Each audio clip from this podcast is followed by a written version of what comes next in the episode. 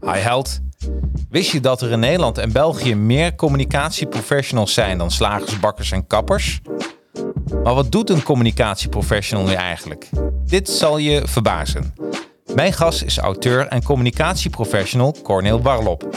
Hij heeft het boek geschreven Het Communicatie-DNA. Tips en tricks voor de communicators van vandaag en morgen. Ja, het gaat voornamelijk over de rol binnen een grote organisatie. Ben jij een communicatiestudent, docent? Ben je werkzaam in de corporate communication? Of ben je gewoon benieuwd naar deze tak van sport? Dan is deze podcast een must-hear. Here we go. Yeah, the advertising heroes. Let's go. Okay, the advertising heroes. Time for you to know. Help you get your name buzzing for the world. Time to show. Help create a market plan. Now it's time to get it rolling. Even offering you live and online courses. Yeah, yeah. Time to strategize. If you ready, let's begin. For your Instagram, Facebook, LinkedIn. Five years experience, the minimum. So they can help you step it up. Time to represent. Okay, can this ish crash? Knowledge is power. Advertising heroes. Yeah, you know that they got ya. Time to take it higher.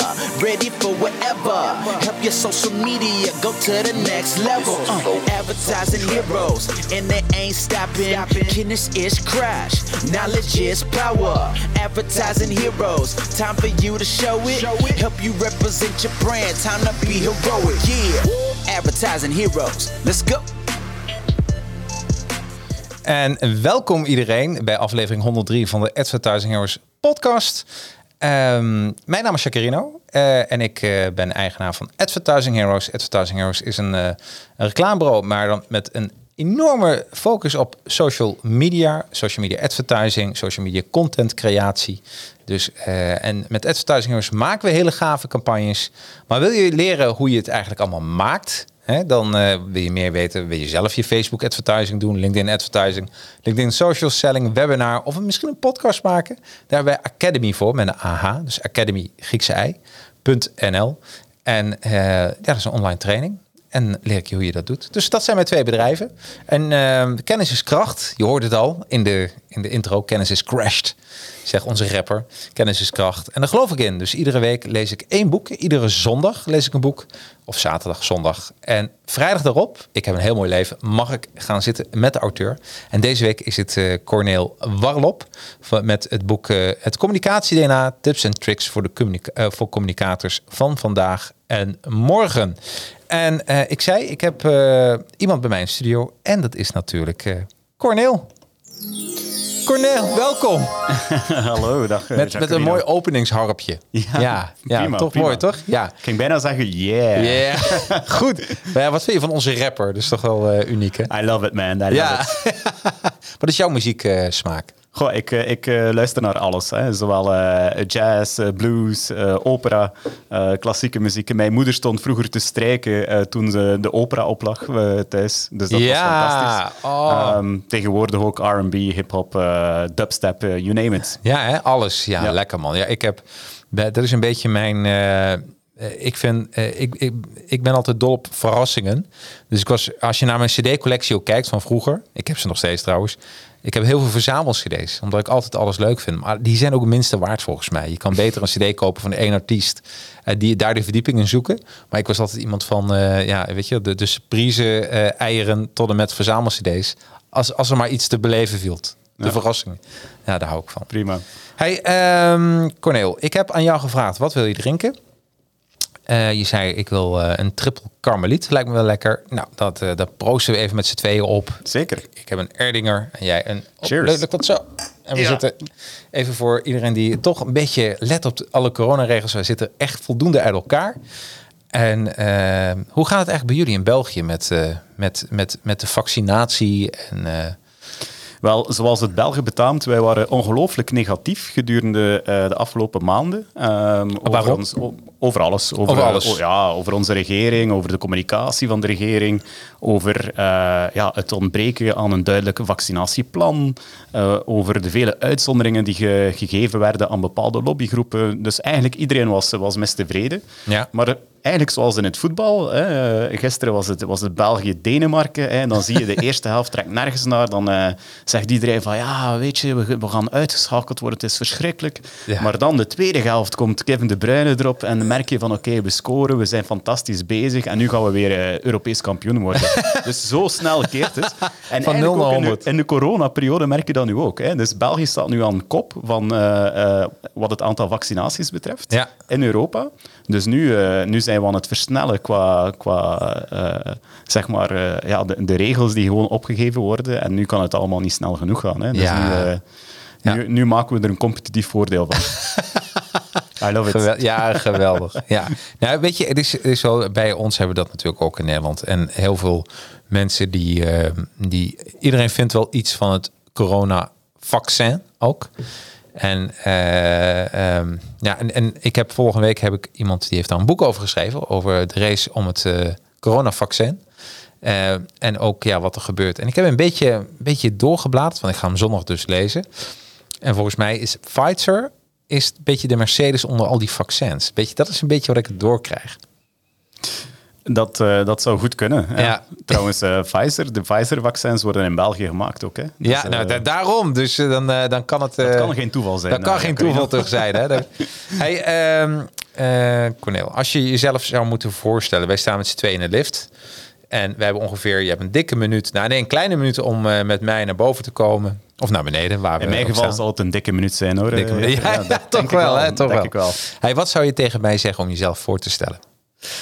Maar, eh, misschien heel erg saai, maar het, het helpt natuurlijk wel om, om gewoon je functietitel te zeggen. Dus Ja. ik ben Corporate Communication Director EMEA bij Barry Callebaut. Dus de wereldleider in, in chocolade. Dat dat is al, dit, daar maak je, hier, hier maak je al indruk mee, want iedereen vindt chocolade geweldig en lekker. Exact. Hè? Ja, met de chocolade maak je indruk, met communicatie iets minder. Ja, wat heerlijk. Ja. Ja. En, en, eh, en als je kijkt even naar jouw functie, wat, wat, eh, neem eens even mee in jouw dag. Wat, wat doe jij als communicatie? eh, Mag ik zeggen communicatie professional? Oh, je bent communicatie director. Eh, communicatieverantwoordelijke. Ja. Dus eigenlijk ehm, wil dat zeggen dat ik ehm, ehm, verantwoordelijk ben voor de grootste regio binnen Barry Callebaut. Dus Mhm. wat wil zeggen dat ik eh, eigenlijk grosso modo, hij gaat dat over 24 fabrieken in 19 landen. En die regio is echt gigantisch. Hè? Dus dat gaat van het noorden van de UK tot Johannesburg in Zuid-Afrika en van Jeetje. Casablanca tot eh, Moskou en eigenlijk alles daartussen. Ja. Eh, en dus dat, eh, dat doen we, zowel interne als externe communicatie, met een team van drie mensen. Ja. Ehm, dus dat is uiteraard heel erg stretched, maar het is wel fantastisch. Want om terug te komen op je vraag, mijn dag ziet er nooit hetzelfde uit. Zelfs in de coronaperiode ehm, ja, was er toch nog altijd genoeg afwisseling. Dus, dus dat is net het leuke. Hè. Je kan ehm, heel veel verschillende culturen eh, beleven. Je kan eigenlijk kijken hoe communicatie zich telkens anders vertaalt. Terwijl dat je wel voor één en hetzelfde bedrijf werkt. Ja, ja, ja. Maar dat bedrijf vertaalt zich telkens opnieuw naar gelang eh, het land of zelfs de stad waar, eh, waar je na- in aanwezig bent. En dat vind ik namelijk heel erg fijn. Ja, kom maar. Hey, maar als je, als je stage... Ik zou stage bij lopen en ik loop een weekje met je mee.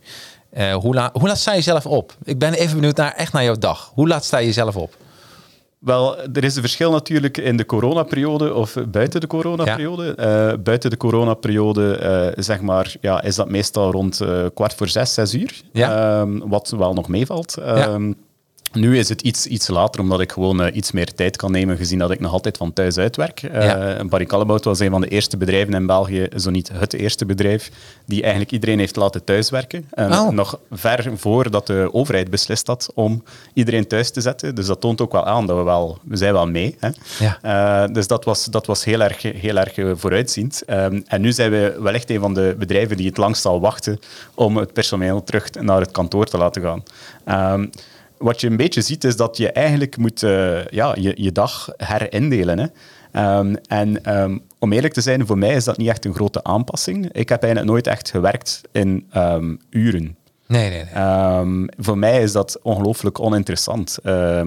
Het, het weekend bijvoorbeeld, ja, als, als woordvoerder, want ik ben ook woordvoerder in, in België, eh, of persvoorlichter, zoals men in Nederland ja, te zeggen, Ehm, ja, dan ben je eigenlijk toch altijd bereikbaar. Ehm. En ik vind als je iets met passie doet en je, je, je vindt het product fantastisch, en iedereen vindt chocolade toch wel fantastisch, dan, ehm, dan is dat eigenlijk ook geen opgave. Nee.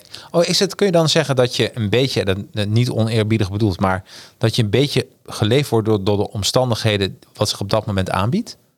Maar het is geven en nemen. Eh, Ja, ja. Ik bedoel, ik vind het leuk om in een trip te zitten. Ehm, professioneel dan, hè. Ja. Eh, ik vind het heel leuk om in een trip te zitten. Ehm, en eh, eh, echt op te bouwen naar een moment. Een, een, dat kan een, een overname zijn, dat kan een, een intern evenement zijn, dat kan een, een productlancering zijn.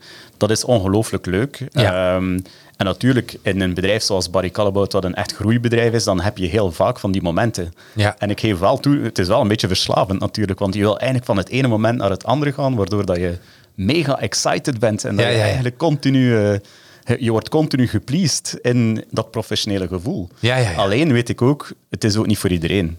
Nee. Ehm, en ehm, voor mij werkt dat heel erg goed, maar ik heb ook al mensen zien binnenkomen bij, bij ons, in ons bedrijf, en eigenlijk ook in de vorige bedrijven waar ik voor gewerkt heb, waar die match er niet is. Nee. En dat is ook niet erg. Ik Nee. vind, we moeten dat ook durven zeggen tegen elkaar, van ofwel ben je een match, ofwel ben je geen match. En als je geen match bent, fine. Eh, doe gewoon eh, waar je zin in hebt. Doe gewoon wat je leuk vindt. Dat is toch de basis. Nou, dat is misschien een mooie eh, springplank voor... eh. Ja, want we houden boekreview Corneel Wallo op het communicatie-DNA. Grappig even voor het woord DNA. Voordat ik Advertising Heroes begon, dan sta je voor een eh, beslissing van hoe ga ik mijn bedrijf noemen. Eh eh, vond ik een beetje raar, om, om, want er zit, ja, daar ben ik. Maar eh, ik wilde iets meer. Ik wilde, eh, ik heb gewoon een community. Dat leek me heel gaaf. Leuke mensen ontmoeten. Nou, wat vandaag ook zo is. Daarna zat ik denken aan DNA, Dost en Advertising, waar mijn achternaam is Dost. Dus toen ik jouw boek zag, dacht ik van, ja, nu is de cirkel rond. Want, eh, en dat bij Advertising, jongens, hoe leuk is dat niet? En ik heb je boek gelezen. En eh, een paar dingen wat mij opvallen. ehm, als het ehm, de indeling. Hij heeft 149, 147 pagina's, eh, drie delen, inclusief vijf lessen. Het zijn niet echt hoofdstukken, het zijn delen. Met daaronder, eh, en dat onderverdeeld natuurlijk in kopjes. Dat is wel fijn. Heel veel eh, interviews die je hebt gedaan met communicatieprofessionals. Klopt. Hoe, hoe zij dat ervaren. En in dat boek geef je eigenlijk, tenminste zo is het mij overgekomen, wat de, de, de rol is van een communicatieprofessional. Maar dat is mijn interpretatie. Voor wie heb je dit boek geschreven? Wel, ehm, misschien even, even eerst uitleggen, eh Jacarino, de titel, hè, het Ja. communicatie-DNA. Wat ik daar heel erg belangrijk in vind, en, en dat is ook de reden waarom dat de titel geworden is wat die Ja, is, ja, ja. ehm, is dat mensen altijd denken dat ze zichzelf moeten wegcijferen als ze in een job zitten. En het komt een beetje terug op hetgeen wat we daarnet zeiden rond passie hè, en, de, en Ja. de, de manier waarop dat je eigenlijk in je job staat. Ja. Ehm, het- in communicatie is het net een sterkte, in mijn, in mijn ogen, is het net een sterkte als je eh, een deel van je eigen passie, een deel van je eigen persoonlijkheid in je job legt. Ja. En ehm, ik vind dat dat eigenlijk iets is wat, eh, wat meer gestimuleerd moet worden.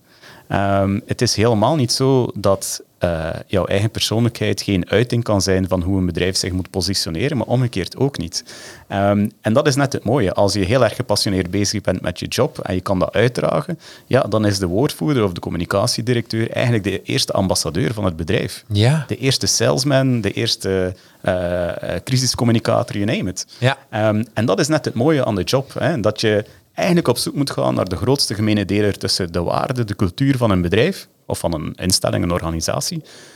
Aan de ene kant. En aan de andere kant eigenlijk ook moet kijken van wat maakt je jezelf gelukkig en op welke manier kan, kan dat een match zijn. En als je die match vindt, ja, dan is het eigenlijk een, een hele leuke ervaring om je eigen DNA kwijt te kunnen in het DNA van het bedrijf. Oh, heel mooi. Ja, daar Ja. ben ik helemaal mee eens. Dus als dat niet kan, dan eh, wordt het ook een, een, een- een bedrijf wat niet inspirerend is. Exact. En die keuze is niet zo onschuldig. Hè. Ehm, Nee. Ik merk dat heel veel mensen nog altijd eh, denken dat ze voor gelijk welk bedrijf zouden kunnen werken. Ja, Ja. ik niet.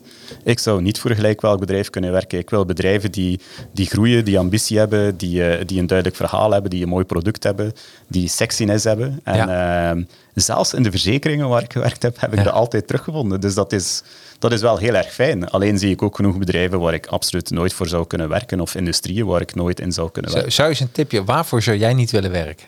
Goh, ik zou eh, absoluut niet kunnen werken voor, eh, voor de tabakindustrie bijvoorbeeld. Oh ja. Ik zou ook echt niet kunnen werken eh, voor de energiesector. Nee. Dat boeit me echt voor geen meter. Dus Nee. mij ga je echt niet zien. Daar met, krijg je geen energie van. Nee, mij zal je niet zien met een cameraploeg op een dak om zonnepanelen aan te prijzen. Nee, dat zal niet gebeuren. Nee, hè? Nee. Ehm, Terwijl dat wel kan zorgen voor een betere wereld. Dus, Zeker. hè? Maar een betere wereld hangt gelukkig niet alleen af van energie. Nee, Dus, nee, eh, nee, nee, nee, nee, nee, nee, nee, nee. Hey, maar en als je even kijkt naar jouw verleden, want in de tabaksindustrie, maar wel eh, bij InBev gewerkt. Mhm. Eh, alcohol, vind je daar veel verschil tussen zitten, tussen alcohol en tabak? Een beetje gewetensvraag. Ehm, goh, weet je, ehm, we zijn allemaal mensen en mensen genieten ook graag. En een deel van het genot is ook eh, het feit dat je dingen doet waarvan dat je weet van, ja, eigenlijk zijn ze toch een beetje schadelijk. Maar ze leveren toch wel plezier en genot op. En vergeet ook niet, alcohol is ook smaak. Ja. En ja, ik hou wel van smakelijke dingen. Oh, dat, maar dat heb je bij Eh, tabak toch ook? Een lekkere sigaar? Ja, maar ik heb ook niks tegen een lekkere sigaar. Nee, nee, ik nee. denk, mensen moeten gewoon ook eh, niet heiliger zijn dan de paus. Nee. Eh, je moet niet willen pretenderen dat dingen gezond zijn als ze dat niet zijn. Nee, nee, nee. En dat is wel iets wat je inderdaad vaak ziet in bedrijfspositionering, dat men dingen wel beter voordoen dan ze zijn. Ehm, en daar begint het verhaal eigenlijk al van een communicatieprofessional. Ja, ja. Vaak moet je dan inderdaad al bijsturen. Moet je zeggen van, guys, allee, we gaan hier eh, geen dingen aanprijzen die gewoon niet kloppen. Nou, in jouw boek komt er heel duidelijk naar voren. Dat vond ik wel heel leuk. Dat, dat je, moet, je hebt een als communicatieprofessional. En inderdaad, het, het, het, het is communicatieprofessional, eh hadden wij in ons voorgesprek al over, is geen specialist, maar is een generalist. Is een beetje de dirigent die wat zaken aanstuurt. Absoluut. En eh, hij is eigenlijk, eh, hij kwam bij mij over, eh, maar corrigeer me als ik het niet goed heb, als een beetje de tweede man in de, die leeft in de schaduw van de CEO. Ehm, ja, wel. Ehm, organisatorisch gezien niet natuurlijk. Hè. Nee. Dus, eh, dus in tegendeel, communicatieprofessionals worden heel vaak onderaan de ladder verwacht. En, en dat is net een deel van ons probleem als professional, hè, Ja. dat we een beetje de perceptie tegen hebben. Eh, maar tegelijk is het wel zo, als je echt succesvol wil zijn als communicatieprofessional, dat je heel dicht bij je leider moet staan. Of dat de CEO is, of een regional president, of een managing director van een lokale markt. Dat, kan eigenlijk, ja, dat vertaalt zich op andere manieren. Maar wat je wel merkt, is dat dat een van de grootste manieren is om impact te hebben op de organisatie. Ehm, het is wetenschappelijk bewezen dat de leider van een organisatie voor 47% de reputatie van dat bedrijf impacteert. Ja. Dus dat wil natuurlijk zeggen, als je dat kan verbeteren, als je die perceptie van die leider kan verbeteren, als die leider beter laat communiceren binnen zijn organisatie, naar media, naar stakeholders, dat je een directe impact hebt op de reputatie van dat bedrijf. Ja. En dat zijn wel dingen waar je als communicatieprofessional je bewust van moet zijn. Je moet niet arrogant worden, maar je moet wel weten ehm, in, welke, eh, in welke game dat je aan het spelen bent. Want in die end, je hebt impact. En wat ik heel vaak merk bij communicatieprofessionals, is dat ze zichzelf al in de verdoemhoek zetten nog voordat iemand anders eh, kritiek geeft. Ja. Eh, en dat is eigenlijk een van de redenen waarom dat ik ook het boek geschreven heb, om eigenlijk te tonen van, kijk, dat zijn de vlakken waar je impact op kan hebben. Ja, of dat het nu op het leiderschap is, of het engagement van medewerkers, het bewaken van de, van de reputatie, maar eigenlijk ook de reputatie opbouwen. En dan het, het, het vierde deel is eigenlijk zeg maar de, de shared value, is eigenlijk echt het, het verder zetten van de markt door de manier waarop dat je communiceert. Dat zijn eigenlijk de vier domeinen waar dat je als communicatieprofessional echt een impact op hebt binnen het bedrijf. Hey, en even, want hier luisteren ook mensen naar die wel eens gehoord hebben van het woord eh, communicatieprofessional, maar echt niet weten wat die persoon doet. Ehm, dus ik ben even benieuwd, eh, A, voor wie dit boek heb je dus geschreven voor de, voor de communicatieprofessional of mensen die geïnteresseerd zijn eh, om te werken in, in, in dat vakgebied? Ik heb het vooral geschreven eigenlijk voor eh, twee doelgroepen. Voor studenten aan de ene kant, Ja. omdat ik eh, merk dat er een ongelooflijke boom is aan communicatieopleidingen, zowel in, in, in België als in Nederland. hè. nou, Dus- dat- want dat even 110.000 professionals in Nederland. exact. communicatieprofessionals. En je schreef al in je boek in België meer communicatieprofessionals dan slagers, bakkers of kappers. Volgens mij ook zelfs bij elkaar. Eh, dat klopt niet voor Vlaanderen alvast. Oké, voor nou, voor- Nederland zou ik het moeten bekijken. Nou, maar- voor, voor, ik heb even. eh, Het zit al een beetje rond de 2000 de hele tijd. Dus 2000 slagers, eh, slagerijen, 2000 eh, bakkers. Maar kappers weet ik niet, omdat een kapper eh, is booming. Alleen. eh, ehm, eh, er Niet wordt- bij ons alleszins, hè? Nee, ja, ik wil net zeggen, aan, aan ons hebben ze helemaal niets. Aan ons hebben ze. Nee, maar een kapper die. Ik zag wel het aantal kap, eh, kappersalons. Kapsalons, maar ik zag niet hoeveel mensen er dan in werken. Maar dan nog, voor ons zou dat gelden. Voor Nederland zou, kijk, als ik naar kijk naar slagers, eh, naar bakkers en kappers bij elkaar, dan zit je nog eh, ver onder de honderden tienduizend. Dus bij in Nederland geldt dat wel. Ja, nu in, in Vlaanderen spreek ik van, eh, van 50.000 mensen. Wellicht is dat een onderschatting, hè, omdat Ja, de, ja. De, de categorieën die men vanuit de overheid gebruikt om die beroepsindeling te maken, die zijn redelijk ambigu. Bijvoorbeeld sales en marketing, dat is een aparte categorie. Mhm. Wellicht zitten er heel veel communicatieprofielen in sales en marketing. Ja. Eh, die heb ik niet meegeteld, omdat ik, ja, ik kan het gewoon niet, niet inschatten. Nee, dat kan. Ehm, maar ehm, voor mij is het ook niet zo belangrijk wat het exacte cijfer is. Wat wel belangrijk is, is te duiden dat het wel degelijk om een grote groep van mensen Ja, gaat. joh, ongelooflijk. En ehm, wat je ook merkt, is dat communicatie echt een containerbegrip geworden is. Hè. En eh, zowel voor studenten merk je dus dat het, dat het moeilijk geworden is om echt ehm, duidelijkheid te hebben van wat doet een communicatieprofessional nu eigenlijk. Hè. En, en vaak komen die studenten dan in een derde of een vierde jaar eh, op stage. En dan pas merken ze van oei, eigenlijk wat ik al die jaren gezien heb aan de, aan de hogescholen of de universiteit, eigenlijk is dat niet toepasbaar in de, in de jobinhoud van, Nee. wat, een, van eh, wat een communicatieprofessional moet doen. En ik was zelf als eh, begeleider van die, van die jonge gasten, en I love them, hè. ik vind dat altijd fantastisch. Alleen merk je wel, van, ja, oké, je moet wel een toegevoegde waarde eh, kunnen brengen, vind ik. Ehm, Zowel naar het bedrijf toe. En het bedrijf moet er ook voor zorgen dat die mensen een hele mooie ervaring kunnen meenemen, professionele ervaring. Precies. Binnen hun, binnen hun opleiding. En vaak lukte dat niet, omwille van het feit dat dat verschil gewoon zo groot was. Het verschil in verwachting. Ehm, enerzijds dus op het niveau van de studenten. Anderzijds, en dat is zeker niet om een steen te werpen, in tegendeel. Nee. Ehm, maar ook op het niveau van de docenten merk je dat docenten eh, door wellicht de schoolse context waarin dat ze werken, ehm, het ook een beetje verleerd zijn om echt in die praktijk te gaan duiken en te ja. gaan kijken van oké, wat doet een professional nu eigenlijk? Dus eigenlijk is het geschreven voor studenten en voor docenten. Het is een docent die eigenlijk Ja. aan mij gezegd heeft van Cornel, ja, ehm, er is gewoon geen goed handboek Ja, ehm, voor corporate communication. Dus waar wacht je op? Schrijf het gewoon zelf. Ja. En ik ben die man nog altijd dankbaar. Ja, dus dat zijn je twee primaire doelgroepen. Wel, nee, de studenten, docenten, eh, zeg maar het Dat is één doelgroep? De tweede doelgroep zijn eigenlijk de professionals zelf. Hè? Ja. Want ook in de, in de communicatiewereld merk je wel dat er nog altijd eh, duidelijk verschil zit op wat nu eigenlijk een corporate communication professional nu wel of niet moet doen. Hè? Ik zie nog altijd te veel organisaties, eh, zowel in de publieke sector als de private sector, te veel organisaties en bedrijven die eigenlijk de rol van, van communicatie heel eng benaderen. Eh, eigenlijk echt het strikte noodzakelijke doen. Ja. Ehm, en dat vind ik heel erg jammer, omdat je zoveel meer zou kunnen doen. En ik vraag me af of mensen zich bewust zijn van hoe ver de impact van een communicatieprofessional kan reiken. Ja. We hadden het daarnet over de CEO en de impact op de CEO. Ja, ik zie heel veel professionals die dat gewoon zelfs nog niet realiseren. Nee, wat ze, dat ze dat. Hey, en als je het even hebt over. ehm, want wat, wat ik echt heel opzienbarend vond in jouw boek.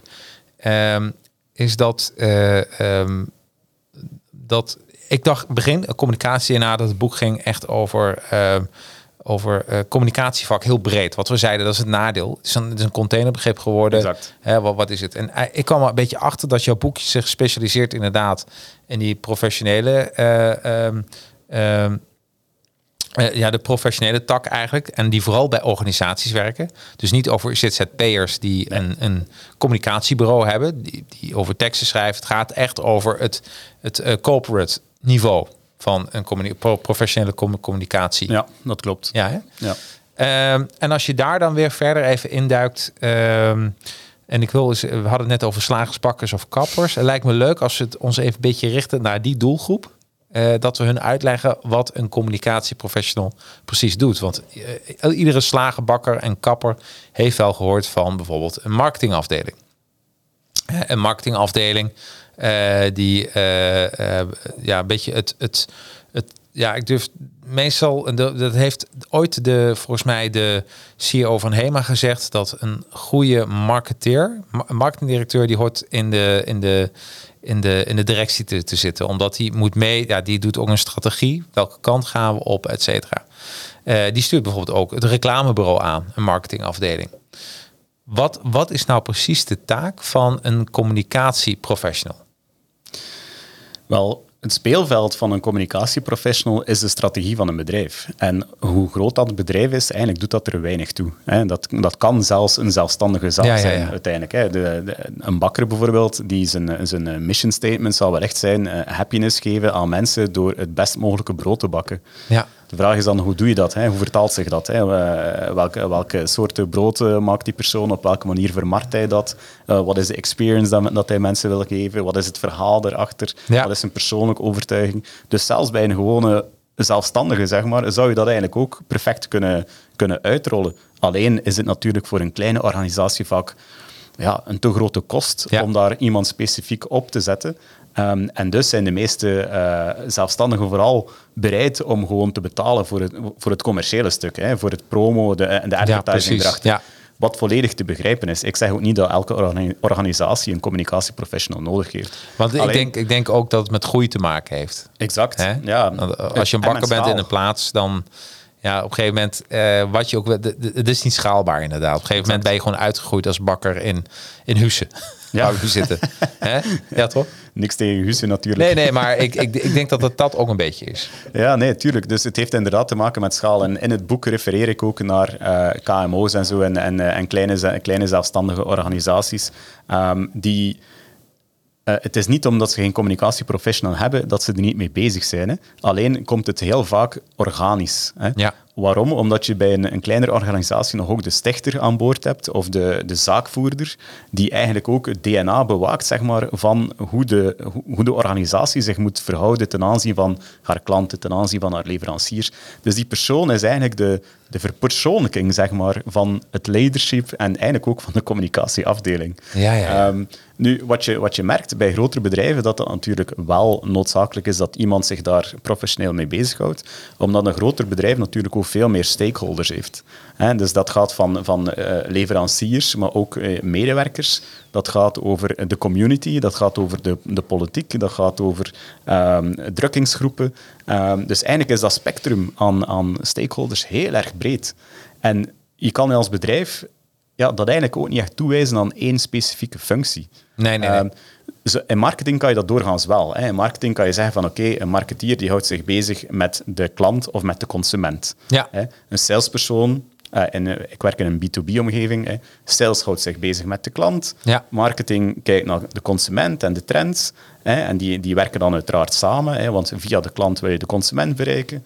Ehm, dan heb je bijvoorbeeld legal die zich bezighoudt met de, met de juridische kant, hè, met, de, met, de, met de overheden en de, en de, en de, de, de vergunningen en zo. Ja. Eh, wat dan ook weer een aparte tak is. Eh, dan heb je onze HR-afdeling die doorgaans dan employer branding zal doen. En dus dat vertaalt zich eigenlijk in heel veel verschillende diensten. Ja. Alleen heb je eigenlijk niemand die dat overziet en die ervoor zorgt dat daar alignment is op de manier waarop dat, dat gebeurt. En dat is net de grote meerwaarde van een communicatieprofessional, zijnde dat je dat helikopterzicht moet hebben over heel je organisatie. Ah, op zo'n manier. Ja, nou begrijp ik. Dus, en vandaar ook DNA. Dat, Exact. je, dat jij door, als een rode lijn door het hele bedrijf zit. En dat eh, z- zou je mij eens kunnen meenemen naar een, een soort eh, eh, praktisch voorbeeld van een case waarvan je zegt, nou ja, dit is dus wat er is gebeurd. En eh, zo heb ik eigenlijk al die afdelingen getoetst of voor gezorgd dat ik die rode draad er doorheen heb, heb geholpen. Goh, eh, eh, er zijn heel veel voorbeelden Ja. te geven natuurlijk. Ik ga misschien een voorbeeldje geven van Ja. iets wat nog moet gebeuren. Hè. Ja, Dus, leuk, eh, leuk. Bij, eh, bij Barry Callebaut denken, we, denken we groot. Hè. Dus we, Mhm. we zijn momenteel bezig aan de laatste rechte lijn zeg maar, van de finalisatie van ons wereldwijd distributiecentrum. Mhm. Dat is een, een, ehm, een vijfsterrengebouw langs de E17 in, in Lokeren. Hè. Tussen Gent en, en Antwerpen ligt dat.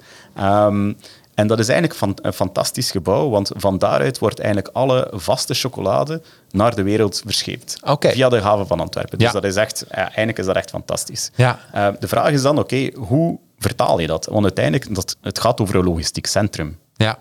Niemand wordt echt warm van een logistiek centrum, toch? Nee, nee, nee, nee. dus nee. de vraag is dan, oké, hoe vertaal je dat in een verhaal waardoor dat mensen wel engaged kunnen zijn en wel een spark voelen als ze daar passeren? Ja. En dat is eigenlijk iets waar ik bijvoorbeeld momenteel mee bezig ben. Hè. Wat betekent dat voor een passant op de E E17? Ja, ja. Wat betekent dit voor onze eigen medewerkers? Wat betekent dit voor de stad Lokeren en haar inwoners? Maar is dat niet Wat een- betekent dat voor de buren? Op welke manier zal dat gebouw een impact hebben op onze klantrelatie? Ja. Op welke manier zal dat gebouw een impact hebben op toekomstige innovatieprojecten die we kunnen doen? Want uiteraard, nu hebben we een vast traject van Lokeren naar de haven van Antwerpen, waardoor dat we bijvoorbeeld duurzamere, eh, duurzamere mobiliteitsoplossingen kunnen uitrollen. Ja, ja, ja. Ehm, op welke manier kunnen we, kunnen we eh, de politiek daarin betrekken? Op welke manier kunnen we naar de media communiceren? Dus eigenlijk, daar merk je bijvoorbeeld dat je een heel breed spectrum aan stakeholders hebt, waarbij je telkens opnieuw de positionering van dat magazijn moet hervertalen naar die specifieke doelgroep. Ja, precies. Een stakeholder kan dan een afdeling zijn. Dat kan, een, dat kan zelfs een individu zijn. individu zijn. Ja. Hey, en, dan, en dan kan ik me voorstellen eh, dat jij een briefing maakt van eh, dit gaat er gebeuren. En dan ga jij of in een gezamenlijke vergadering of één op één met die afdelingen of die personen zitten. Van oké, hoe, hoe, eh, hoe kunnen we dat, hoe kunnen we jouw DNA daarin betrekken? Exact. Hè? Dus dat het een rode lijn wordt. Ja, nee, inderdaad. Wat je, wat je doorgaans doet, is dat je eigenlijk start van een soort van gezamenlijke statement. Hè. En dus, dus wat ik doorgaans ehm, meestal doe, eigenlijk, is dat ik vertrek altijd van een extern statement. Omdat ik ervan uitga, oké, als je iets enkel voor intern gebruik doet, tegenwoordig, iedereen heeft het internet in zijn broekzak zitten, dus dat ja, intern, extern, die, die grenzen vervagen. Ja. Ehm, en dus vind ik het altijd leuk om eigenlijk eerst te denken van, oké, wat zou mijn oma nu eigenlijk van dat nieuws vinden? En op Ja, welke precies. manier zou zij daar naar kijken? Ja. Ehm, en, en dat is eigenlijk mijn vertrekpunt. Dat is, ik, dat is echt hoe ik te werk ga. En Ja. dan van daaruit vertaal ik het eigenlijk naar alle doelgroepen eh, die, we willen, die we willen bereiken. Dus- En we doen dat inderdaad, ehm, eh, het initiëren doen we zelf. Ik vind dat ook belangrijk, dat je dat Ja. als communicatiedienst zelf doet. Dat je proactief ermee bezig gaat. Ja, maar Ja. ook dat je het zelf doet, dat je het zelf doorleeft, dat je zelf kan aanvoelen waar zitten de, de, de valkuilen, waar Precies. zitten de opportuniteiten, Ehm, zodanig dat je dat ook goed kan doorbrieven naar de rest van de organisatie. Want het is niet zo, en dat is een grote misvatting, hè, Mhm. het is niet zo dat een communicatieprofessional zelf alles moet ontwikkelen. Alle materialen zelf moet ontwikkelen, zich moet bezighouden met elke visual. Dat is niet zo. Nee. En je kan ook dingen uitbesteden in goede, in goede samenwerking met andere diensten. Ik werk goed samen met onze marketingdienst. Ja, Het precies. is niet omdat ik kritisch ben voor marketeers dat ik daarom niet goed kan samenwerken met hen. Nee. Ehm, hetzelfde met legal, hetzelfde met andere diensten binnen mijn bedrijf. Ehm, vind ik helemaal ook geen probleem. Hè. Ik, vind ook dat, ik vind het net goed dat je, dat je fanbase, als het gaat over communicatie, dat die fanbase vergroot. Ja. Omdat dat het draagvlak voor communicatie gewoon vergroot binnen je, binnen je bedrijf. Heb je dan bijvoorbeeld, ik kan me voorstellen dat jij dan zo'n groot bord hebt met allemaal gele briefjes. Ik heb met die gesproken, die gesproken. Of moet ik dat niet zo voorstellen? Dat een soort zo operation plan? Ik voel me nu een beetje betrapt. eh. Ja, is dat heb- wat er gebeurt? Of nee, niet? ik heb geen zo'n bord, maar eh, ik, ik geef eerlijk toe dat ik wel een, een soort van visueel eh, geheugen heb en dat ik eigenlijk mijn eigen bureau wel vol plak met van die post-its. Ja, ja, ik kan me dat Ehm, voorstellen. Tegenwoordig heb je gelukkig digitale toepassingen. Ja. Ehm, alleen ja, moet je daar heel dedicated en heel consistent telkens, Ja, de- tuurlijk, ja. telkens een update in doen. En ehm, ja, dat, dat, vaak zitten we te veel in de, in de, in de rush zeg maar, van, de, van de waan van de dag om, eh, om dat eh, goed te kunnen doen. Hè. Dat is uiteraard een, een zwak puntje van mezelf. Ja. Ehm, maar het is wel mooi dat je het inderdaad samen kan opvolgen, dat je er samen op kan werken. En ehm, ik hou wel van het, eh, van het gezonde eh, ondernemerschap zeg maar, in, in onze job. En als iedereen dat gevoel geeft van ah, we zijn bezig met iets fantastisch, hebben, we- hebben we dit nou al voorzien, hebben we dat al voorzien, Ja, ja, ja. dat je eigenlijk een soort van natuurlijke checklist overloopt. Ja. Ehm, dan is het ook heel erg fijn dat je ziet dat iedereen daar een deel van doet en dat alles samenkomt en dat je eigenlijk voor een mooie aanpak kan zorgen, die dan nog eens goed landt ook bij elke, de- bij elke doelgroep. Ja. Dus, Maar grappig, nu valt het boek voor mij ook, eh, nu vallen puzzelstukjes in mijn hoofd ook eh, goed bij elkaar. Schitterend. Ja, want ik was echt tijdens het lezen dacht ik, wat, wat is nou een communicatieprofessional? Ik zag allerlei interviews, maar omdat ik niet in dat vakgebied zit, eh, ik zit natuurlijk in de reclame marketingkant eh, en ik heb altijd bij bedrijven gewerkt die geen communicatieprofessional hadden, die inderdaad al die punten bij afgingen. Meestal deed de CEO dat zelf. Ja. Hè, of de directie, dat, dat die de vinger aan de pols hi- hielden. Hey, heb je dan... eh, Nu, misschien als ik ja? heel even mag. Hè. Ja?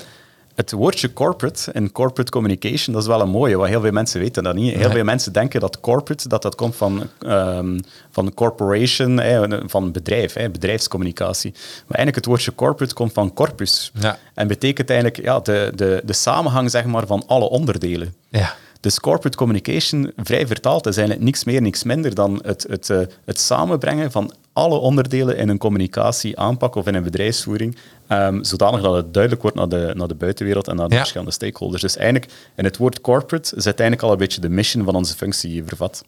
En je zei net dat het een beetje aan de onderkant, of tenminste in de onderste lagen van de, een bedrijf valt. Eh, waarom is dat? Wel, ik heb ontdekt, eh, mede ook door, door mijn boek en door er interviews over te geven, dat mensen inderdaad gewoon niet snappen wat we doen. Dus eigenlijk Nee. is dat echt eh, shame on us. Hè. Dat is een beetje zoals de loodgieter wiens kraan thuis ook lekt, of de elektricien wiens, stopcontact Ja. scheef hangt. Ehm, of eh, in het geval van ons, hè, communicatiemensen die zichzelf eh, niet goed kunnen promoten. Dus eh, daar moeten we vooral in eerste instantie een steen werpen naar onszelf. Marketeers zijn daar bijvoorbeeld veel beter in. Ja. Die, die, die slagen erin om ook de taal van de business te spreken. Een communicatieprofessional zal daar doorgaans wat, wat verder van weg blijven, met als gevolg dat hij ook minder serieus genomen wordt in een managementteam of aan de directietafel. Ja. Ehm, het is ook heel erg moeilijk om onze job meetbaar te maken. Je kan bijvoorbeeld, als het over mediarelaties gaat, kan je wel zeggen van zoveel artikels en, en dat, dat brengt ongeveer een dergelijke waarde met zich mee. Als je dat zou afzetten ten aanzien van de advertentieruimte die je voor die waarde zou moeten kopen. En dat gebeurt ook wel, maar eigenlijk, ja, eigenlijk is het ook altijd een beetje eh, een afbreuk doen aan je eigen werk. Want Ja, ja, die impact is vele malen groter. En dat is net de zwakte. Hè. We, we beschikken niet over voldoende tastbare eh, targets, zeg maar, om onze job te kunnen duiden. Nee. Wat heel mooi is, is eh, mensen zien pas het belang van communicatie als het slecht gebeurt of als, het er, of als het gewoon niet meer gebeurt. Nee. nee. En ja, bon. Hey, Ik zit, ik zit nou even hardop te denken. als je kijkt naar Nederland, België, ehm, corona. eh, zit daar wel een corporate communicatie, eh, co- communication manager op of niet? Wat denk je zelf? wat denk jij? Nou, ik denk het niet. Als ik jou zo hoor. Nee, want, eh, want wat, ik, wat ik heel grappig vind, is dat er, er zijn heel veel stromingen over het, het vaccineren, wel of niet vaccineren. Wat je er ook van vindt. Hè? Maar het gaat me puur om van, is, er, is er iemand die in communicatie en die overtuiging een, een, een compleet spectrum heeft van wat gebeurt er nou allemaal? Welke geluiden zijn er? Hoe, wa- wat moeten wij eraan tegen doen? Dus niet micromanagen, maar als een soort genera- generalist naar al die dingen kijken. Vandaar dat ik, dat ik denk van eigenlijk zou het heel goed zijn voor een regering om zo'n manager gewoon aan te nemen en gewoon kijken van oké, wat, wa- wat willen wij? Wat willen we als regering? Willen we dat iedereen gevaccineerd wordt? Nou, wat in de marketing heb je dan wat weerhoudt de doelgroep om een product of dienst af te nemen? Waar, waarom wil men niet gevaccineerd worden? Wat houdt het in? Wat houdt het dadelijk in eh, voor het bezoeken van je favoriete restaurant of bar? Weet je, allemaal dat soort zaken. Dat, dat, en, en dat er dan een, ja, dat je die, die belofte door, de, door al die facetten heen kan laten komen. Maar er zijn een aantal facetten aan, aan dat verhaal. Hè. Mhm. Ehm, eh, ik krijg die, die vraag sinds het boek eigenlijk heel vaak. Hè, van eh, wat zou jij anders doen dan eh, Ja. rond de overheidscommunicatie? Ja. Maar om eerlijk te zijn, ik denk, zeker als je het, als je het bekijkt in België bijvoorbeeld, ehm, is, het, is de context heel erg complex. Hè. Eh, dus uiteraard, communicatie kan maar gebeuren binnen een, een framework. Hè. En het Ja. framework in een bedrijf is de strategie van het bedrijf. Eh, voor een land is dat natuurlijk iets complexer. Hè. Want je, zit, je hebt niet echt een beleid van een land. Je hebt een beleid van een overheid, van een regering. Maar daarnaast heb je natuurlijk ook nog de verschillende ideologische stromen van politieke partijen. Ja. Die moet je eigenlijk allemaal zien te verzoenen in één plan, die dan eigenlijk nog eens helder uitgelegd wordt. En dat is op zich niet gemakkelijk, want je spreekt wel tegen de volledige populatie van een land. Ja. Ehm, in het geval van, van Nederland gaat het over eh, 16, 17 miljoen eh, mensen. In het geval van België 11 miljoen. Ja, dat, dat zijn heel veel verschillende soorten stakeholders die je zou moeten afdekken. Dus dat op zich is, is, is zeker geen evidentie. Dus mij hoor je niet zeggen dat het gemakkelijk is. Nee. Dat wil daarom niet zeggen dat er niet meer kan gedaan worden met de middelen die er zijn. Ja. Ik heb in het begin van het gesprek gezegd dat ik eh, in mijn eigen team met drie mensen zit. Voor 19 landen, 24 fabrieken. Eh, grootste zone van, eh, van, van de wereld binnen Barry Callebaut. Als ik dan zie met hoeveel ehm, communicatieprofessionals de overheid werkt, vind ik dat wraakroepend. Ja, bij hoeveel werken ze? God, dat gaat in, in veel gevallen eh, gem- enkel woordvoerders bijvoorbeeld, over vier à zes woordvoerders. Hè. Dan gaat het over teams van 20, 30, eh 30 eh, communicatieprofessionals Ja. voor één departement of één beleidsonderdeel Ja, precies. tel dat allemaal op en je hebt een serieuze, een serieuze, een serieuze groep aan professionals. En die mensen doen uiteraard supergoed hun best, hè, dat hoor je mij Ja. niet zeggen. Ehm, alleen vind ik wel, als je kijkt naar de, de effort die van een overheid eh, genomen wordt qua communicatie, en je ziet dan dat het op deze amateuristische manier gebeurt, ja, dan, dan vind ik wel dat, dat we daar wel eh, iets kritischer voor, voor mogen zijn. Ehm, ik vond het ook heel grappig, en dat was het andere aspect dat ik even wilde belichten. Op mijn sociale media ben ik natuurlijk bevriend met heel veel mensen die ook in PR-agencies werken of voor reputatiemetingen eh verantwoordelijk zijn en noem maar op. En het- telkens als de overheid communiceerde, vond iedereen het nodig om toch eens zijn mening te ventileren. En sommigen gingen daar nog verder in, hè, met Ja. telefoonnummer, met e-mailadres erbij. Ja, Van, ja. hey, als je wil eh, dat ik jouw eh, PowerPoint update, eh, meneer de premier, dan kan je mij bereiken op dit nummer. Dus zo ver ging het eigenlijk. Hè. Zo. Zelfs communicatiebureaus die alternatieve PowerPoints en alternatieve beleidsteksten maakten om het toch duidelijker te maken, daar gruwel ik ook van. Ja, nee, absoluut, absoluut. Ik kan me dat voorstellen. Maar het geeft toch aan waar dan de fout zit. Hè, wat, wat, dat, dat het, eh, en, en ik kan me, ja, zo'n rode draad, iemand die eh, de vinger aan de pols houdt bij al die zaken. En dan zegt van, oké, wat kunnen we nu het beste doen? Dat er, dat er een soort cohesie komt. Ja, maar zoals ik zei, het is absoluut niet gemakkelijk. Hè. Dus, dus ik ben, Nee, ik ben nee, nee. redelijk compassieus als het daarover gaat. Maar ik denk sowieso dat jouw eh, beroep sowieso niet makkelijk is. Want, je- want je praat toch, je probeert er toch een ja, chocola van te maken. Van, van alles bij elkaar. En eh, dat moet toch één boodschap hebben. En iedereen heeft zijn eigen agenda. Ook bij jouw bedrijf, dat, dat hoort er gewoon bij. Iedere afdeling, ook ieder persoon heeft zijn eigen agenda. En, en om daar gewoon één ingrediënt van te maken, of één taart... Ja, da- daar ben je nog wel even aan het, aan het stoeien over het recept. Ja, en de meest, een van de meest frustrerende dingen in, in ons beroep is eigenlijk dat je dag in dag uit continu balanceert. Hè. Je probeert continu alle evenwichten en alle energieën en alle opinies en alle ego's in balans te brengen, Ja. zodat iedereen toch het gevoel heeft van, ah oké, I can live with it. Ja, precies. Als dat dan eens niet gebeurt, Ja. dan word je echt direct de kogel, eh, kogel door de kop geschoten, bij manier van spreken. En dat is heel sterk uitgedrukt, dat weet ik. Ja. Maar zo voelt het wel heel vaak aan. Dan lig je echt in de touw. Zo ervaar ik dat ook. Ja, precies, precies. Eh, omdat je dan opeens, en dat is misschien ook typisch Belgisch, hè, dat je dan opeens word je weer eh, de, de meest slechte communicatie-professional die er is. Ehm, en in die zin Ja. kan je als communicatieverantwoordelijke ook alleen maar verliezen. ja, ja. Dus als je wint, vindt iedereen het normaal. Als je verliest, dan eh, ben je echt eh, waardeloos. Weet je, het is hetzelfde als een witte muur. Als je mooi gewit is, dan valt niemand op. Maar voor- zodra er een doodgeslagen vlieg mee op zit, dan ga je die zien. Vind ik een mooie vergelijking. Je bent de eerste die mij vergelijkt met de witte muur. Ja, maar het is, het is eigenlijk wel zo, hè? Het, moet, het, moet, het, moet een, eh, het moet gewoon iets, iets smetteloos uitstralen. En het moet een beetje in lijn van de muziek liggen. Hè, geen valse noot in een, eh, in een muziekstuk. Dat klopt wel, ja. Hey, eh, ehm, ga eens even kijken, want je hebt leuke dingen geschreven. Er zijn leuke interviews eh, gehouden. Eh, je hebt het zelfs Met leuke mensen ook. Hè. met leuke mensen. ik, wat ik een heel leuk verhaal vond was van Debbie Wilmson over Tomorrowland. Wat zij doet daar de, de zij is daar communicatie professional voor.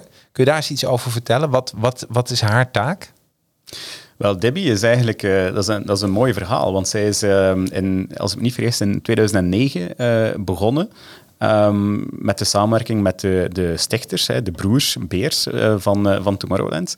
En eh, dat zijn eigenlijk mensen uit, het, uit dezelfde regio, zoals, zoals Debbie zelf. Ja. En die vraag is eigenlijk redelijk, redelijk spontaan gekomen van ja, Debbie, kan je ons niet gewoon helpen met, met wat communicatie, een aantal interviews te doen met media voor een festival genoemd Tomorrowland. Toen, 2009, was dat echt nog kleinschalig, amateuristisch zeg maar. Hè. Er, eh, veel mensen deden verschillende jobs en noem maar op. Als je dan nu kijkt hoe dat Tomorrowland gegroeid is tot het eh, Electrical Dance Music Festival in de wereld, Ja, wauw. ja, dat is waanzin natuurlijk. En wat, wat heel mooi is, is dat Debbie ook als professional meegegroeid is en eigenlijk systematisch haar eigen rol daarin ook onder, onderschat en onderkent. Ja. Eh, en dat je daar ook. Hè. Dat, dat zorgt er ook voor dat ik goed overeenkom met haar, omdat ze een nuchterheid heeft die ik echt wel weet te appreciëren. Ehm, Maar de expertise die Debbie daarmee heeft opgebouwd en ook heeft afge, afgestaan zeg maar, aan het bedrijf, en eigenlijk het bedrijf eh, achter Tomorrowland daarmee ook groot gemaakt heeft, dat valt echt niet te ontkennen. Want dat is echt ongelooflijk moeilijk om op twee dagen, drie dagen tijd eigenlijk bijna alle mogelijke issues mee te maken waar een bedrijf over heel jaar mee te maken krijgt. ja. Dus dat gaat echt van, van eh, hoe ga je om met, met ticketing, eh, transport naar dat festival, de headlines, de artiesten en alle ego's die daarbij komen kijken. Dat gaat van veiligheid, druggebruik, eh, verloren voorwerpen, de buren animeren. Ja. allee, dat spectrum is ongelooflijk breed.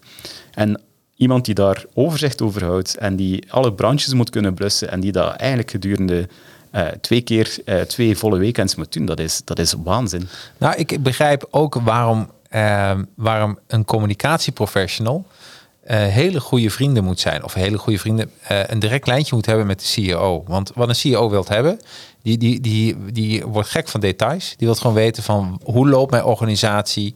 Eh, en, eh, en hoe mooi is het dan niet dat één iemand die functie heeft van... eh, ja, ik, ik weet het totale DNA van je bedrijf. Want ik heb alles heb ik eigenlijk gemeten. En die kan meteen vertellen waar, waar het, als je het over een flesje bier hebt, waar die wordt gemaakt, wie hem het etiketje heeft gemaakt, waar die doorheen loopt, zonder misschien de details te weten, maar wel hoe het loopt. Ja, en ehm, een CEO is, is eigenlijk heel vaak eenzaam. Ik, denk, ik denk dat mensen dat echt onderschatten. Ja. Eh, Dat is iets in die twaalf jaar dat ik nu in communicatie werk, dat, Ja. dat it strikes me every time. Ja. Ehm, ik, ik, ik schrik daar soms ook echt van. Ja. En mensen zijn daar soms ook heel open in. Ja. Ehm, en wat heel mooi is, is dat je als je een, een binoom bent met je CEO of met Ja. je leidinggevende, dan kan je eigenlijk eh, naast een, een goed professioneel contact eigenlijk ook echt een vriendschap opbouwen. Ja. En dat vind ik wel heel erg mooi, omdat je elkaar ook vindt in je, in je kwetsbare momenten. Je vindt elkaar s'avonds laat op kantoor als je denkt van ja, we hebben nu eigenlijk veel aangekondigd vandaag, maar hoe is dat nu geland? En, en, Ja. Dus eigenlijk heb je ook dat klankbord nodig. De CEO heeft dat nodig, maar eigenlijk jij zelf als Ja, communicatieprofessional hebt dat ook nodig. Want Ja. in die end, wij zijn ook maar mensen. Hè. Ja, tuurlijk. Ehm, en dat wordt vaak nog wat onderschat, die menselijke factor. Ja. Ehm, en dat is, als communicatieprofessional vind ik het ook mijn taak om die menselijke factor binnen te brengen bij een CEO, omdat die, hij of zij vaak heel ver afstaat van de realiteit Ja. in sommige bedrijven. Ehm, dus is het ook mijn taak om die realiteit dichter te brengen. Ja. En als je dan ziet op welke manier dat die persoon daarop reageert, ja, dan kan je daar eigenlijk verder mee aan de slag. Omdat je eigenlijk op die manier en op die kleine momentjes, los van vergaderingen, op die kleine momentjes zet je eigenlijk een stap dichterbij vanuit het leadership naar de, naar de medewerkers van een bedrijf. En het is op die momenten dat je vaak eh, kan zeggen van oké, we zouden toch eens een stap verder moeten durven gaan. Of we zouden toch eens dit moeten doen. En het is op die momenten dat die persoon dat ook meestal inziet. Het is niet in een meeting met eh 15 andere functies dat, dat dat inzicht altijd komt. Kun je eigenlijk zeggen dat een communicatieprofessional eh, die, die de emotie eh, meter is voor een bedrijf? Ehm, ik vind dat een hele mooie vraag, omdat het in de vraag zit er ook een belofte. Ehm, ik vind voor mij persoonlijk wel. Ehm, maar ik weet dat dat ook ongelooflijk arrogant is om dat te zeggen. Omdat natuurlijk eh, één emotie bij één bedrijf, dat bestaat niet. Hè. Een, bedrijf ja, eh, geeft heel veel expressie op heel veel verschillende manieren. En er zijn heel veel verschillende emoties. Ja. Alleen vind ik wel dat je een soort van moreel kompas kan, kan eh, hanteren in het uitvoeren van je eigen job. Ja. Waarbij dat je zegt van oké, eigenlijk, dit is de grootste gemene deler en dit is eigenlijk iets waar ongeveer 95% van onze medewerkers wel achter moet kunnen staan. Ja. En ik geloof heel hard, en trouwens niet enkel in het professionele, maar eigenlijk ook gewoon als je met mensen omgaat, ondanks alle berichtgeving over mensen en extremisten en terroristen en whatever, als je op reis gaat naar een gevaarlijk land, hè, ik weet niet of dat je vaak op reis gaat en vaak naar gevaarlijke landen gaat, Nee. ik, ik soms wel, hè, Ja. dan valt het mij altijd op hoe anders dat mijn ervaring is in vergelijking met de berichtgeving. daar. Ja, ja, ja, ja. En hetzelfde is eigenlijk voor, eh, voor een bedrijf geldig. Uiteindelijk, je kan altijd meer mensen verenigen dan dat je eh, mensen eh, uit elkaar hoeft te drijven. Ja. Dus, en dat is net het mooie natuurlijk. Dus, Nou, ik, ik kan me voorstellen dat je in, je in de gang van jullie bedrijf een hele grote meter hebt. Met zo'n met zo'n zo'n zo'n klein pijltje erin. En die staat helemaal in het groen. Hè, de, de, de customers are happy. En, en zodra die oranje komt, dan, dan, dan denk je van, eh, we moeten, of hadden we al in het groen moeten doen, want we zagen het aankomen. Maar eh, je probeert er volgens mij als eh, communicatieprofessional altijd te zorgen dat de meningen van je afnemers eh, altijd positief zijn. Of tenminste dat je dat kan enigszins uit het rood kan houden. Wat ik vooral probeer is om ervoor te zorgen dat, dat ik geen meter nodig heb om mij te vertellen hoe het gesteld is met mijn bedrijf. Nee. Eh, en dus dat heeft vooral te maken met aanwezig zijn, met, eh, met veel mensen spreken, met eh, niet zomaar de cijfers en de dashboards geloven. hè, want iedereen houdt van dashboards, zeker Ja, ja, op managementniveau. hè. Als er geen dashboard aan te pas komt, dan ben je niet credibel. Ik doe dat eigenlijk nooit. Nee. Ik, ik hou er niet van. Ik, ik spreek liever met mensen om te snappen wat is nu eigenlijk de gevoeligheid, wat is de nuance, wat meten we niet. Ja, ja, ja. Want het is net in die kleine hoekjes dat heel Daar, vaak- daar ontstaat de fout. daar ontstaat de fout, Ja. daar ontstaat de misperceptie. Dus als je dit als communicatieprofessional niet doet, dan kan je volgens mij ook nooit een goede communicatieprofessional Nee. zijn. In mijn boek schrijf ik ook van, kom van achter je bureau, zorg ervoor dat je, Ja, niet- absoluut. dat je, dat je goed snapt wat je bedrijf is, wie je bedrijf is, wat de smoel van je bedrijf is. Nou, dat is een beetje, dan zijn we meteen, eh, je hebt de vijf lessen. Ehm, ik wil ze even met je doornemen. En als mensen het boek hebben gekocht eh, de- vanaf pagina 103. En we beginnen even met eh, de eerste les. Mooi. Toch? Ja. En les 1, een kleine zelfstandige in een groot bedrijf. Wat, wat bedoel je daarmee? Wel, ehm, ik bedoel daarmee dat je, dat je ehm, die ondernemende kracht moet hebben, zeker in grote bedrijven. En ik heb altijd voor de leider in de sector gewerkt. Ehm, en mensen hebben daar dan fantastische ideeën van. Hè. Die, die denken dan dat je in gouden salons zit en dat je, eh, ja, dat je elke dag bediend wordt en noem maar op. Dat is natuurlijk niet zo. Integendeel. En wat ik altijd mooi vind, is dat mensen vaak verschieten hoe lean je kan werken. Ehm, ik vind het vooral ehm, opzienbarend dat van het moment dat je op een bepaald niveau in een bedrijf zit, dat mensen zich anders gaan gedragen. Mensen willen opeens business vliegen, ze willen opeens, eh, Oh ja, ja, ja. Ze willen opeens eh, vele malen meer verdienen dan, eh, dan wat een, een normaal gangbaar loon zou zijn. Ja. En ja, dat, dat is eigen aan de mens, hè. dat kan je ook niet wegdenken. Maar ik vind wel, als communicatieprofessional moet je daar aandachtig voor zijn. En zeker omdat je met alle groepen binnen een bedrijf moet kunnen samenwerken, vind ik eigenlijk dat je niet te hard daarin mag meegaan. Hè. Je Nee. moet eigenlijk altijd die ondernemende kracht bewaken en die proactiviteit. En een ondernemer is by default proactief. Als hij Ja. niet proactief is, is het een slechte ondernemer. Ja. En dat is eigenlijk hetzelfde voor een communicatieprofessional. De dag dat je niet meer proactief bent, ja, sorry, maar dan denk ik echt dat je in de problemen zal komen als professional. Zeker als je, als je voor een bedrijf als het mijne werkt. Ja. Dus, ehm, dus vandaar dat ik vind, dat vertaalt zich op vele vlakken. Hè. Dus dat gaat inderdaad over de manier waarop dat je dagdagelijks in je job staat. Dat gaat over ehm, waaraan spendeer je geld, hè. waaraan, waaraan eh, ja, geef, je, geef je budget uit. Eh, Communicatiediensten hebben heel vaak het kleinste budget in een bedrijf of een organisatie. Ja. Dus is het ook vaak eh, de kunst om heel veel aanvragen, want dat hebben we dat wel. Hè. We hebben wellicht een van de meest uiteenlopende inboxen van het bedrijf. Ja, ja. Hè, want heel veel verschillende vragen en zeker dingen waar mensen geen duidelijk profiel op kunnen kleven, komen bij de communicatiedienst terecht. Dan moet je daar eigenlijk ook keuzes in kunnen maken. En die keuzes kan je maar goed maken door ze slim te maken. En een slimme keuze voor mij is een keuze waarbij dat je eigenlijk verschillende ehm, noden combineert in één oefening. Ja, Dus je geeft eigenlijk het geld maar één keer uit, maar je dekt daarmee bijvoorbeeld vijf of zes verschillende aanvragen af. Wat, wat Dus dat is mooi... wat ik bedoel met het Ja. ondernemerschap. Ja. Als je als ondernemer dat niet doet, dan ben je dood. En dat is eigenlijk niet anders dan eh, voor een communicatieprofessional. Dat, dat vond ik een mooi voorbeeld. Dat er een video gemaakt moest worden. Voorbeeld in je boek. Eh, daarvoor was een budget voor nodig. En toen heeft de communicatieprofessional gezegd... nou, die video kunnen we misschien ook gebruiken... voor een intern gebruik, voor een, eh, in de lobby. En, eh, dus er waren opeens zeven toepassingen... waarvoor Exact. ze die video konden gebruiken... waardoor de algemene kosten ook naar beneden konden gaan. Exact. Dus en dat is, dat is hoe een ondernemer zou denken. Hoe kan ik hier...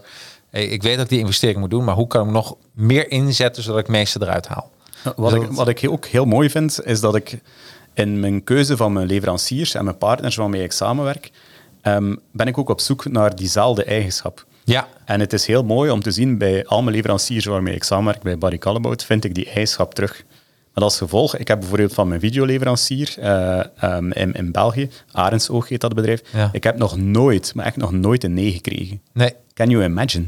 ja, dat is ongelooflijk. Dus dat gaat echt over veel aanvragen. Dat gaat soms over aanvragen die een uur op voorhand maar binnenkomen om de volgende ochtend al op te leggen. Dus nog nooit een nee gekregen. Dat Fantastisch. geweldig, geweldig. Moet even denken aan Arendsoog. Mijn vader leeft niet meer, maar die had vroeger een, eh, die had de hele collectie van Arendsoog. En er is me één ding onthouden. Dus als mensen dat thuis hebben, de Arendsoog collectie.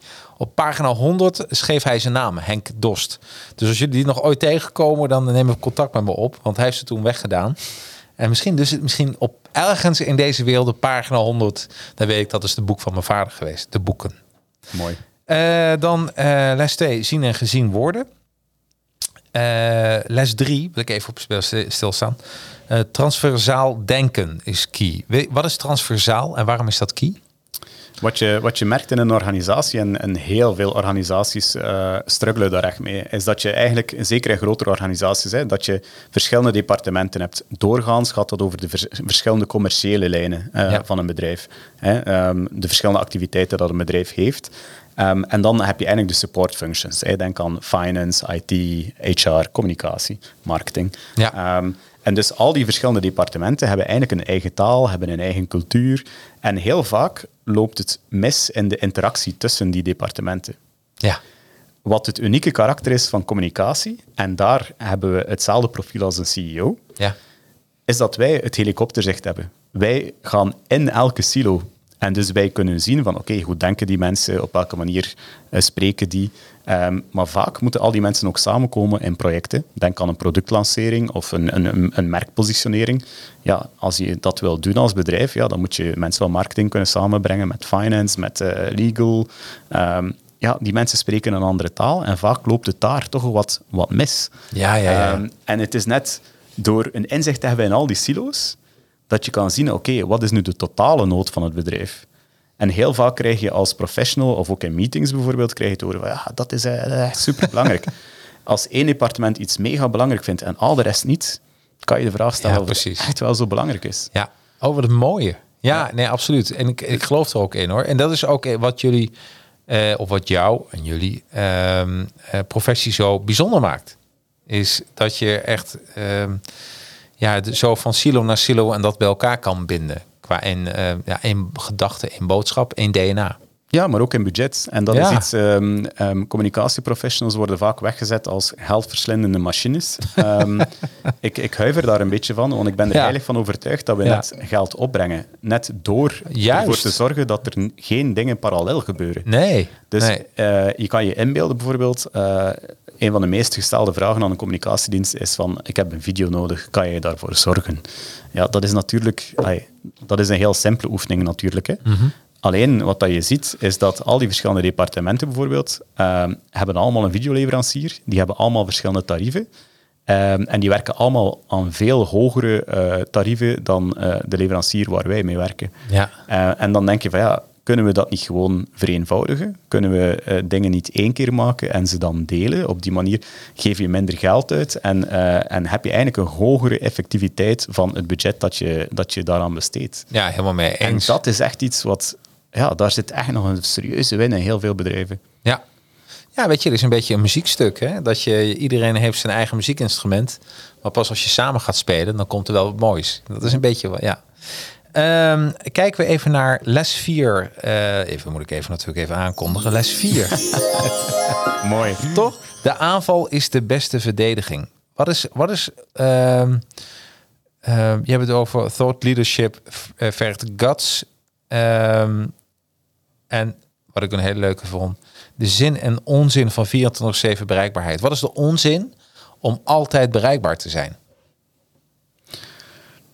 Dat daar een belofte in schuilt dat je op gelijk welk moment gelijk welke vraag kan stellen als vraagsteller. Wat natuurlijk belachelijk is om dat te willen doen. Ja, precies. Aan de andere kant is het voor, is het voor een woordvoerder, hè, want dat zijn dan vaak woordvoerders natuurlijk, eh, of persvoorlichters die dat, eh, die dat moeten doen, ehm, is het heel vaak ook heel moeilijk om direct te antwoorden. Omdat je natuurlijk ook wel eerst goed moet ehm, analyseren waar die vraag vandaan komt, wat de achterliggende eh, behoefte daar is. En eh, vaak is het ook niet zo simpel om vragen vanuit de buitenwereld zomaar even in een binnenwereld als een bedrijf te stellen. eh, en eigenlijk direct na te denken, wat zijn de potentiële gevolgen van die vraag? Ja. Ehm, dus daarom is het net... Het hele proces. Ja, en daarom Ja. is het net ook eh, heel vaak onzinnig om altijd beschikbaar te willen zijn, om de simpele reden dat je niet altijd op gelijk welk moment een antwoord kan geven. Natuurlijk, de reden waarom dat je, dat je wel altijd beschikbaar moet zijn, hè, in mijn ogen, is dat er altijd iets kan gebeuren. Ja. Als ik verantwoordelijk ben voor de crisiscommunicatie van 24 fabrieken in 19 landen, ja, sorry, maar als ik daar te hard op doordenk, dan slaap ik nooit. Nee. Er kan altijd iets gebeuren. Die fabrieken draaien 24 op 24, 7 op 7. Ja. Daar zijn mensen aan, de, aan het werk. Mensen zijn by default eh feilbaar. Machines zijn feilbaar. Ja. Ehm, daar kan altijd iets gebeuren. Ja.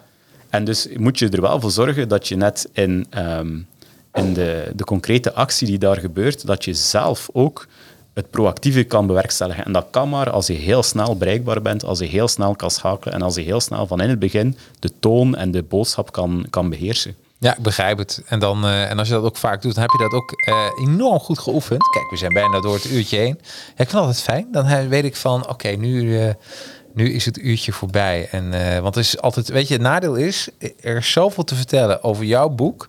Ik denk dat we hier drie uur, we zouden hier gewoon een, een marathon voor kunnen maken. Misschien moeten we dat doen. gaan we wel een leuke 24, uitdaging. de 24 uur van. Hè? is een nieuw, nieuw concept. Nieuw concept. Ehm, ik wil toch even kijken naar de, de allerlaatste eh, lessen. Dus eh, les nummer 5. Ja. Ja, en dat is wel mooi mee te eindigen. Er is maar één wereld, dus laat je verwonderen. Ehm, eigenlijk eigenlijk is, is wat je zegt van de wereld is eigenlijk, daar las ik een beetje, de wereld is ook wat kleiner geworden, hè? omdat we allemaal verbonden zijn. De wereld is zeker kleiner eh, geworden, eh, dankzij eh, onder andere het internet en de, en de sociale media-revolutie die still ongoing is. Ehm, wat ik vooral heel erg mooi vind, hè, is dat mensen eh, ehm, niet meer in domeinen denken. Nee. Eh, wat, ik, wat ik fantastisch vind, en ik, ik word er direct eh, Ja. excited van, Ja. Als ik naar een gebouw sta te kijken van een architect, dan heeft hij daarover nagedacht welke lijnen dat hij gebruikt en, Ja, en, en waarom dat hij dat gebruikt. Ehm, ik heb zelf, een, ehm, ik heb zelf een, een pizzacursus gevolgd in Napels. Nou, dat was mijn laatste, want daar, ja, Ah, ik vroeg om iets mee te nemen. Ik heb het mee, maar het, het zit nog daar, ja, precies. Nu, ik kan beschrijven Ja, wat het is. ja. Dus het is eigenlijk gewoon een spatel van, van die pizzacursus. Wat ik fantastisch vond aan die pizzacursus als metafoor, hè, dan sta je daar pizza's te bakken, want dat was echt in Napels, hè, Ja, bij mooi. de Associazione Verace Pizza Napolitana. ik, heb, eh, ik eet heel graag pizza, dat zie je Ja. ook een beetje aan mij. Ehm, dus ik eet heel graag pizza, maar Ja. ik, ik kon eigenlijk geen deftige pizza bakken. Dus heb ik me ingeschreven aan de echte authentieke Napolitaanse pizza universiteit, zeg maar, in Napels. Ik heb daar gedurende negen dagen eh, opleiding genoten, inclusief een stage in een pizzeria eh, in Napels. Heb ik allemaal gedaan, fantastisch. Ik was de enige niet-chef die daar aanwezig was. Ehm, ik bakte er ook helemaal niks van, om eerlijk te zijn. Maar ik heb zoveel geleerd. En ehm, dat gaat dan over eh, de simplicity. Hè? De Napolitaanse pizza bijvoorbeeld, ja, dat telt maar drie ingrediënten. Eh, maar toch is dat smakelijk, toch is dat, is dat fantastisch en is dat werelderfgoed. Hoe komt dat? Ja, ja. Ehm, waarom is het belangrijk dat de pizza rond is? Dus shape does matter. En Ja. dat is hetzelfde met je communicatieaanpak. Ehm, hoe komt het dat je eh, een goede en een slechte pizza hebt? Hè? Dat heeft te maken met techniek, met de temperaturen die je kan, eh, die je kan bewaken. Ehm, en dat soort dingen vind ik geniaal. Ik heb nog nooit zoveel geleerd over mijn job dan in die negen heerlijk. dagen pizza bakken. Hey, als, ik, als ik naar België ga en ik heb zin in pizza, waar kan ik de beste pizza volgens jou kopen? Wel, je hebt eh, twee zaken die eh, die, die eh, ehm, erkenning hebben van Ja. die associazione. En dat is de Nonna in Brussel Ja? ehm, en Bellini in Antwerpen. En eh Corneeltje Warlop in Torhout. Eh, maar die eh, gaat nog even wachten met zijn pizzeria totdat hij, Nou. tot hij op pensioen is. Nou, als hij open is, dan gaan we het op locatie doen. Gaan we genieten van de pizza. Dan gaan we een pizza recensie doen. Grande, grande. Hey Cornel, ben ik wat vergeten in... nou, we- weet je, het is natuurlijk... Ik kan niet alles behandelen van het boek. Maar ik vind het echt geweldig als je ziet... met de verdieping met deze podcast ook... wat een eh, communicatieprofessional doet. Wat het kan betekenen. Dat het heel veel duidelijkheid geeft aan studenten, aan docenten... en natuurlijk ook aan degenen die al in het vak zitten. Dus, eh, Prima. Maar ben ik wat vergeten dat je zegt... Nou, Jacques, dit, had, dit dit wil ik toch nog even kwijt. Ja, voor mij is de belangrijkste boodschap is dat communicatieprofessionals zichzelf echt wel moeten durven uiten, zichzelf wel een expressie moeten weten te geven en dat dat niet iets is wat, wat je moet wegmoffelen. Uh, versterk jezelf en versterk daardoor ook de positionering van je bedrijf. Dat is voor mij de belangrijkste les. Ja, nou, het is heel mooi. Dankjewel voor, uh, voor je komst naar deze studio. En wij drinken nog even een karmelietje. En uh, ik vond het helemaal geweldig. Dankjewel voor het gesprek. Uh, volgende week zijn we er weer. Uh, wat gaat er? Uh, zondag gaat er iets gebeuren. Wat gaat er zondag gebeuren? Ga ik niet alleen een boek lezen, maar ik neem hem naar een hele speciale plek toe. Ik neem hem toe naar de Vosdijk in Arnhem, want daar is de GGD-locatie. Want ik krijg zo'n beroemd coronaprikje in mijn arm. ik hoop dat het Pfizer is, want dat, ik heb gehoord dat dat is de BMW, de Mercedes van alle vaccins. Um, en daar ga ik naartoe met het boek De Race om het Coronavirus. Want er is een boek geschreven over al, uh, al deze bedrijven die de virus hebben ontwikkeld. En die worden een beetje, ja, je hoort altijd wat negatieve geluiden erover. Maar er is een auteur die zegt van eigenlijk zijn een stelletje helden. Want wat ze hebben gedaan, dat is eigenlijk een, een unicum in de geschiedenis van de mensheid. Nou, dat vond ik zo leuk, zo positieve boodschap. Volgende week is hier. Je kan dan gewoon live vragen stellen. Ik denk dat het een heel maatschappelijk item wordt. Maar ik dacht, het is ook weer een keer leuk om daarover te hebben. En er is iemand die zijn, zijn geest heeft gescherpt door het schrijven van zo'n boek. En ook heel veel research heeft gedaan. Dus volgende week de race om het coronavirus. Uh, volgende week vrijdag om 4 uur. Tot dan. Hoi. Wil je meer gesprekken luisteren met auteurs van populaire marketing, management of zelfontwikkelingsboeken? Scroll dan door de aflevering van deze podcast. Ik heb al heel wat top 10 boeken met de desbetreffende auteurs mogen bespreken. En meer weten hoe ik deze kennis zelf in de praktijk breng? Connect dan met mij via LinkedIn. Zoek op Chacarino en connect. Zet erbij dat je mijn podcast hebt geluisterd en ik zal je connectieverzoek accepteren. Nou, bedankt voor het luisteren van deze podcast en tot de volgende.